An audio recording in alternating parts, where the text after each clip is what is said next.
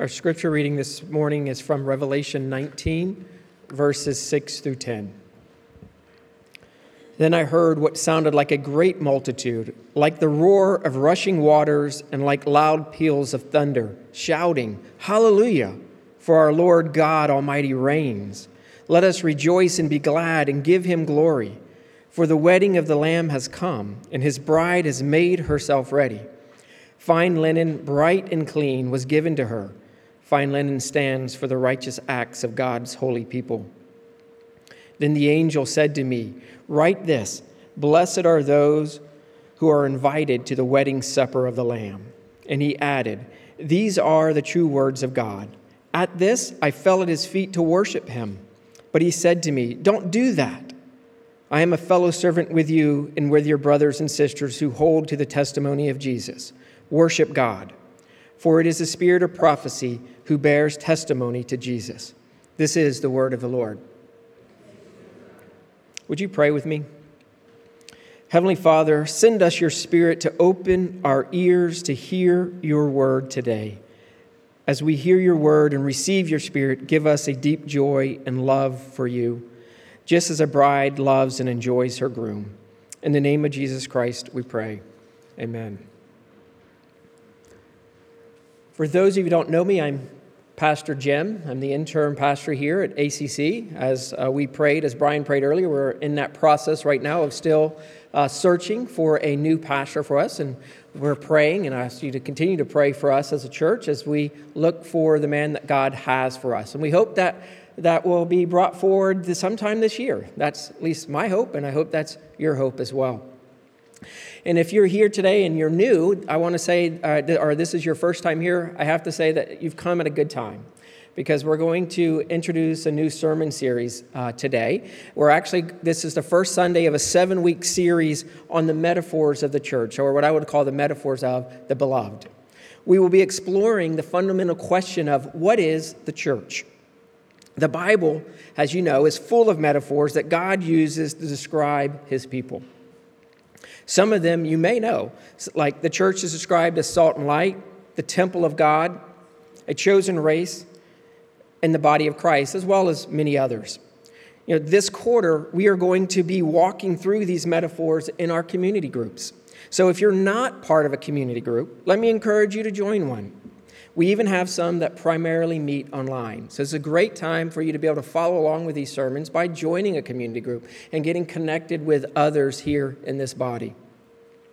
I want us to spend some time looking at these pictures of the church as they give us greater insight into what it means for us collectively to be the people of God. Today, we're looking at Revelation 19, which describes the church as a beautiful bride. We see this in verse 7 with, For the wedding of the Lamb has come, and the bride has made herself ready. The bride is God's holy people, as verse 8 makes clear. Most people know, uh, most people I know at least, love weddings, whether you've been married or not, right? Weddings generally overflow with joy, laughter, music, singing. I mean, there's dancing, there's uh, DJs, there's bands. It's, nowadays, you can have all kinds of things at your wedding in order to celebrate. And it's, it's a great time. And I, everyone I said, like I, everyone I know enjoys a good wedding. A bride is often described as beautiful, pure, and holy. Now, the picture of a bride and wedding captures much about the church. And it's a metaphor most often used by God to describe his church, to describe his people. It's a metaphor most often used in Scripture to describe who we are as God's people. Now, marriage, vividly illustrates God's relationship with us, and we see this clearly in the Old Testament the prophets frequently depicted Israel as the wife of God. Now you have to understand, Israel was or is the people of God, and they were depicted as God, as the wife of Yahweh. They emphasized, the, the prophets emphasized the intimate connection and commitment God had with his people. You see this clearly in Hosea chapter 2, where it says, In that day, declares the Lord, you will call me my husband. You will no longer call me my master. I will betroth you to me forever. I will betroth you in righteousness and justice, and love and compassion. I will betroth you in faithfulness, and you will acknowledge the Lord. Negatively, Israel's unfaithfulness in the Old Testament was often compared to adultery. Again, you see this clearly from the prophet Hosea. The book primarily focuses on the relationship between the prophet Hosea and his unfaithful wife, Gomer. Hosea's personal experiences served as a metaphor for God's relationship with his unfaithful and adulterous people. Now, in the new covenant, Jesus portrays himself as the bridegroom, and we see this in all four gospels. It's laid out very clearly in all four gospels. Paul and John, the apostle Paul and John, pick up Jesus' metaphor and depict the church as the bride of Christ. You see this throughout Paul's writings and here in Revelation 19 and Revelation 21 as well. This use of the bride and bridegroom language communicates to us God's perfect love for his people, and it anticipates a joyous, intimate experience of God's personal presence in the new creation, in new heavens and a new earth. In the book of Revelation, John is the author, and he's telling us what is to come for the church. And he does that really through a series of visions or through a series of images. In the beginning of chapter 19, recounts to us, if ever so briefly, what has transpired in chapter 17 and 18. Those two chapters depict the fall of Babylon, the great prostitute.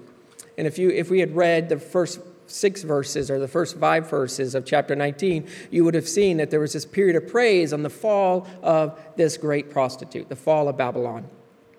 God, the idea in chapter 7 18 is that God has triumphed over Satan's evil spiritual kingdom and all those who aligned with him. Now, chapter 19 opens with this beautiful worship service and a series of hallelujahs, actually, four hallelujahs. And if you know the hallelujah chorus, that's where um, that, that comes from. It comes here out of chapter 19. And at chapter 19 is this, this picture of this worship service uh, of this mighty worship service of praising and lifting up prayer to God because the cosmic battle is over and God will forever and ever reign as king. God's victory begins here in verses 6 through 10 with the announcement that it's time for the wedding of the Lamb. The great multitude in heaven celebrates the beginning of God's eternal reign with a promised blessing on those who are invited to the Lamb's wedding feast. And you see that in, in verse 9. And you'll notice, if you read through 6 through 10 carefully, that uh, I mix my metaphors all the time. John isn't mixing his metaphors here. But what he is doing is he's using two different metaphors to say that the bride is the church, and those invited to the get uh, to the, the, the the feast of the Lamb, to the, the wedding supper of the Lamb, is also the church. So I don't want you to get confused. Just know that it's the same. It's the church is both. He's using both, both ideas in this place to express that, yes, who's invited to the, the wedding supper of the Lamb? The church. Who's, who's God marrying? The church. It's the same. Just don't get confused. He's not mixing his metaphors, it's just the way he carries out these, this particular teaching. You know, as, as you keep reading through chapter 19, what follows verses verses 10, or starting with actually verse 11 through 15, is this picture of Christ returning for his bride. So 6 through 10 is the, the wedding feast is being laid out. 10 or 11 through 15 is Christ is coming back on a white horse, and he's called faithful and true, and he's coming back for his bride as the bridegroom. And then what follows with the rest of chapter 19 is 20 is really a series of visions showing God's final judgment on his enemies. And in Revelation, of course, many of you know Revelation comes to an end with the promised new heavens and new earth descending, with God as king and his bride united to him for all eternity. This is the context of the wedding of the Lamb that's before us today. Now, I want us to look at three things that the metaphor of the bride of Christ conveys to us about the church. First, I want us to notice that the church is the bride chosen in love and is the bride who is secure. And then lastly, I want us to notice that the church is being prepared for her bridegroom. Now, before I go on, let me just remind you I, I know as a man, sometimes maybe you're sitting out here, I can't really identify with being a bride. Um, and I understand that, right? It's hard. You, you're, you're male, you're not a bride, you've never been a bride. Um, however, you're not a sheep, and we're called sheep in Scripture, so you just need to get, look past that. It's okay um, for us to look at Scripture this way. This is how God is laying this out for us to understand the depth of His love for His church, for His people. So, in the Western world, most of us choose a husband or a wife right? But there's no real consensus on how we do that other than the fact that we meet somebody, maybe at work or at school, uh, maybe online, and you develop a relationship with them and you choose them or they choose you to be their bride or to be their husband. Now, if there was a consensus way of doing that in the Western world, then, then you would make a lot of money right now, I think, because I think that's one of our challenges here in the West is there is no particular way for how do we go about finding a bride or how do we go about finding and choosing your husband. However, in the ancient Near Eastern cultures, marriages, marriages were typically arranged. They're, they were arranged for reasons such as politics, social standings, and even economics.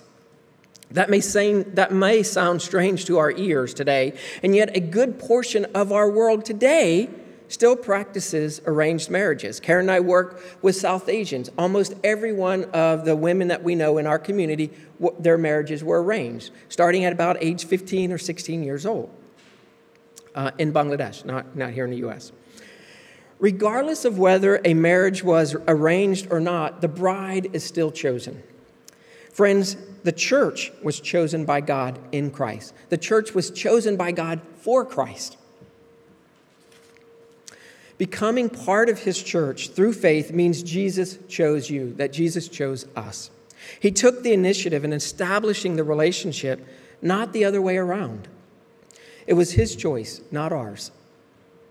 In Ephesians 1, we encounter these words Blessed be the God and the Father of our Lord Jesus Christ, who has blessed us in Christ with every spiritual blessing in the heavenly places even as he chose us in Christ before the foundation of the world, that we should be holy and blameless before him. If we are in Christ, says Paul, we were chosen by him, by Jesus, before the world ever came into existence. This means that, that you have been on Jesus' mind for millennia. Long before you ever heard of his name, you were on the mind of Jesus. This revelation, I don't know about you, but this revelation should ignite a passionate response in our hearts. We know Jesus, but we have been known by him far, far longer and more deeply than we could ever know him. We are chosen, we are beloved, and we are loved as his church, as his people. Now, many of you know, as I, said a few weeks ago, Karen and I have been married for 27 years. Ooh, that's right. That's a good shout out. Thank you there. When we were preparing for our wedding, I loved almost every moment of that preparation time.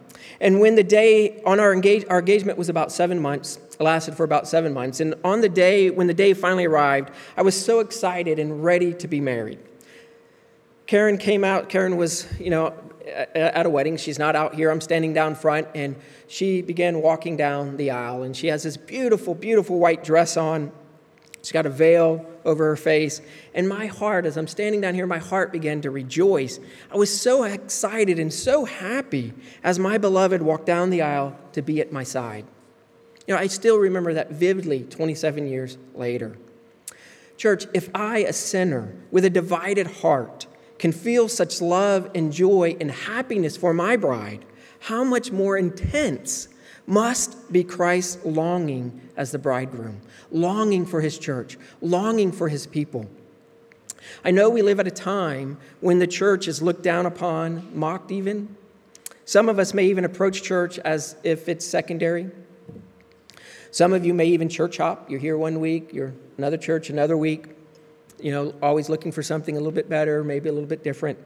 Or maybe you attend church rarely um, or not at all. and You choose to stay home and worship. Some of you may have even been hurt by the church. And for that, I just want you to know I'm deeply, deeply sorry. The church should be a safe place for us. And we should work to make it a safe place, even as Jesus has made us safe. Friends, here's the thing Jesus loves the church, even with all its blemishes and wrinkles. And we must too. That's the thing. We must too. Because Jesus loves the church, even with its faults, we as his people must love the church. We can't treat it as if it's secondary or it's not important because it's important to Jesus. Jesus holds his bride in the highest regards. He takes joy in her. Despite our neediness, despite our pettiness and sinfulness, Jesus loves us, even with our flaws.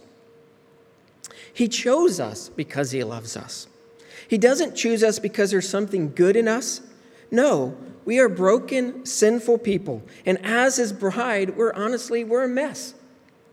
Yet, his love for us should cause each of us here to rejoice and praise our bridegroom because he loved us before the foundations of the world were ever laid. The second idea that this metaphor touches on is that the bride of Christ is secure. Yes, we are chosen and beloved, but we're also secure in Christ.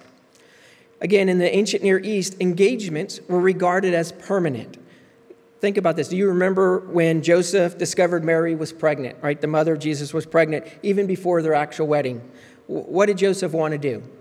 Right? He wanted to quietly divorce Mary. He wanted to quietly put her away, which showed at that time that their engagement was more than our engagement. It was on the same level as a marriage already, even though had, their marriage had not been consummated.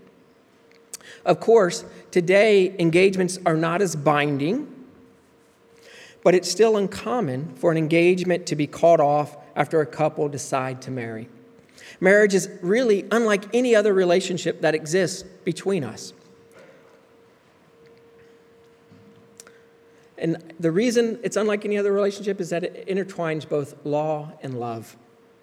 Think about it. If you enter into a business relationship, you have laws and contracts that you sign, but no real intimate personal relationship with your business partner. You can end that business relationship anytime you want based on the contractual agreement that you've entered into. Marriage, on the other hand, has a personal commitment or relationship element to it. It's, it's not just a contractual relationship. And yet, it's more than a friendship. A friendship has a personal commitment part, but not the contractual part. Most people don't have written rules or contracts around friendships, at least not written down, anyway. And nobody says, I'm your friend until death do us part. Now, we may think that, but it's not written in a contract for us. But you do have both of these elements in a marriage law and love that bind you together for all of life. Marriage is unique and it's more intimate than a contractual relationship, and it's more loving and more binding than a friendship. It's permanent and it's meant to be for our good and for our flourishing. Friends, Jesus is for us the perfect groom. He has entered into that kind of relationship with you and me. He's committed to us and He loves us. Because of His commitment and love, we can be secure in our relationship with Him. Jesus has chosen His bride, He's chosen His church, and the promise to us is that He will never leave us or forsake us because His love is eternal and established in His perfect character, in His perfect nature.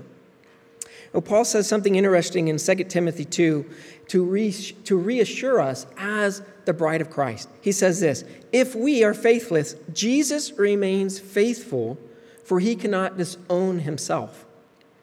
His faithfulness to us doesn't hinge on our performance. We sometimes think and act as if God's faithfulness to us is dependent on us, on, on, dependent on what we do or don't do. Some of you may live in fear and uncertainty, constantly worrying and questioning God's love and faithfulness to you because you screwed up today or because you messed up yesterday. Church, according to the Bible, God's faithfulness isn't dependent on our human actions or behavior.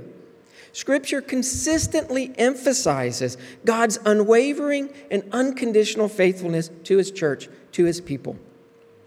This means that even when we fall short or are, or are unfaithful, even, God's faithfulness remains constant. Why is that? Because his faithfulness is anchored in his nature, it's anchored in his character, it's anchored in his covenant promises to his people. It's not dependent on what we do or how we perform for him. Of course, Church, we're to strive for faith and obedience, but God's faithfulness endures regardless of our actions. He is unwaveringly faithful. And because of that, we are secure in His love. We don't have to worry about, you don't have to wonder, you don't have to struggle with, are you loved? If you are part of His church, if you belong to His, belong to Christ, if you are His bride, then you are dearly and deeply and fully loved. And you can stand on that and you can cling, on, cling to that even when you're wrestling in your head with those thoughts of, does God love me? Does God care for me? This passage, if anywhere, this one and Ephesians 5, should secure to you the knowledge that you are deeply and fully loved as the bride of Christ.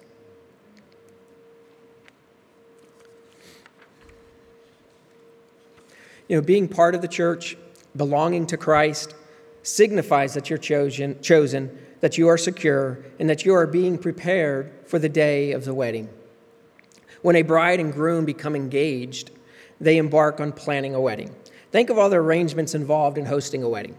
All right, first you have to decide on a date or when you're going to get married. You have to figure out what venue or where you're going to host the, the wedding, whether a church or a hall. Uh, you, if you're going to have dinner, you're going to need a caterer. Maybe you're going to need a florist, a photographer. And of course, you got to pick out the dress and decide on the cake. There's, there's a host of things that go into preparing for the wedding. And in verse 7 and 8, John envisions the bride being prepared for the wedding. He says this Let us rejoice and be glad and give him glory, give God glory, for the wedding of the Lamb has come, and his bride has made herself ready. Fine linen, bright and clean, was given to her and in fine linen stands for the righteous acts of God's holy people. We are undergoing preparation because Jesus desires a flawless bride for his wedding. We as a church are being prepared to look stunning, to, to look beautiful. John says the bride has made herself ready. How does she get herself ready for the wedding, though? John answers that she's given fine linen, bright and clean to wear. The bride can prepare herself for the wedding only because God has given her the clothes, the fine linen that she needs. John is saying to us as a church that the church is pure and clean because of the grace of God given to us freely in Christ. Not because of what we do, but because of God's grace offered to us in Christ. Paul says it this way in Ephesians chapter 5, starting in verse 25. Husbands, love your wives just as Christ loved the church and gave himself up for her to make her holy, cleansing her by the washing with water through the word, and to present her to himself as a radiant church without stain or wrinkle or any other blemish, but holy and blameless. What Paul is telling us is that Jesus cleanses the church and presents her to himself without stain or wrinkle, blameless and holy. Do you think of yourself that way? Do you see yourself as cleansed and holy? Do you understand that Jesus does? When we're united to him in faith, that's how God views us through his Son. Do we look at other church members through the eyes of Jesus? Or do we only see their faults or where they annoy us? or where we struggle with them? Or are we quick to condemn and simply judge one another, not believing that Jesus has fully washed and purified my brother and my sister? Look, Jesus is preparing his bride, and as his bride, we have obligations to him. First, we're to remain faithful to the bridegroom. We're to demonstrate our love and our devotion and eagerly, by eagerly anticipating his arrival. God, God desires a faithful, attentive bride, a faithful, attentive church. The call and challenge for us as the church is to be faithful in our actions and in our beliefs as we wait for the bridegroom. That means we are to live in a way that brings praise and glory to Christ, our groom. We are, we are to be totally, or we are to be morally pure. We're to be above reproach. We are to love God, and we're called to love others as well. If the church is to be a faithful bride, moral purity, however, is not enough. We are also called to be faithful in our doctrine. What we confess, that is, what we confess and believe. We are called to be faithful to the teaching of the apostles, to the teaching of Scripture, which stress that God came down and took on human nature, bearing our sin on the cross, and rose from the dead for our justification. Look, many times people outside the church can be confused by what the good news of Jesus really is or what it's really all about. Many don't see the church as a place of forgiveness and grace, but rather as a place of rules and judgment. As the church, we have not, we have not been faithful in confessing and living out our core beliefs and values with one another or with the world around us. Friends, because we are chosen in love and secure in Christ, we can love and serve each other as Christ calls us to that. Paul says this For we are God's handiwork, created in Christ Jesus to do good works, which God prepared in advance for us to do. Now, notice in verse 8 that John says the fine linen given to the bride stands for the righteous acts of God's holy people. What does that mean? At a bare minimum, it means we are to feed the hungry, give a drink to the thirsty, provide hospitality to strangers, clothe the needy, and visit the sick and those in prison. It means to be united and to love one another well. And here's the thing those aren't my words. You can go to the Gospels and find everything I just said there because those are Jesus' words for us as the church, who he calls us to be.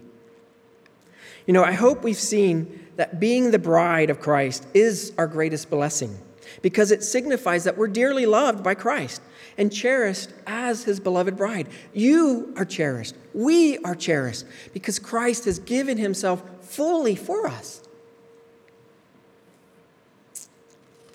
And he is preparing us, as verse 9 says, for the wedding supper of the Lamb. That's what we are longing for. That's the day that's ahead of us. We're in the middle of being prepared for the wedding. We're getting ourselves ready for what? The wedding supper of the Lamb. All right, and you can read about that more in chapter 21. And for time's sake, I'm not going to go there. But where there's a picture of the new heavens and the new earth, the new city, the church descending down with God and Jesus as the groom and the church, the New Jerusalem, as the bride of Christ descending down. And it goes on to tell us in 21 where there'll be no weeping, there'll be no tears, there'll be no pain, because the wedding supper of the Lamb has come, and there's now only rejoicing for those who are in Christ. Because there's only rejoicing, therefore, let us live our lives in a way that brings glory and honor to Christ, who has sacrificed himself for us. Would you pray with me? Father God, it's hard to believe that you would call us into this kind of relationship, so intimate, so deep, and enduring. Thank you, Lord Jesus, that you chose us. Thank you for making us secure in your love. Thank you, Father, that you are preparing us, making us beautiful for Christ, in whose name we pray. Amen.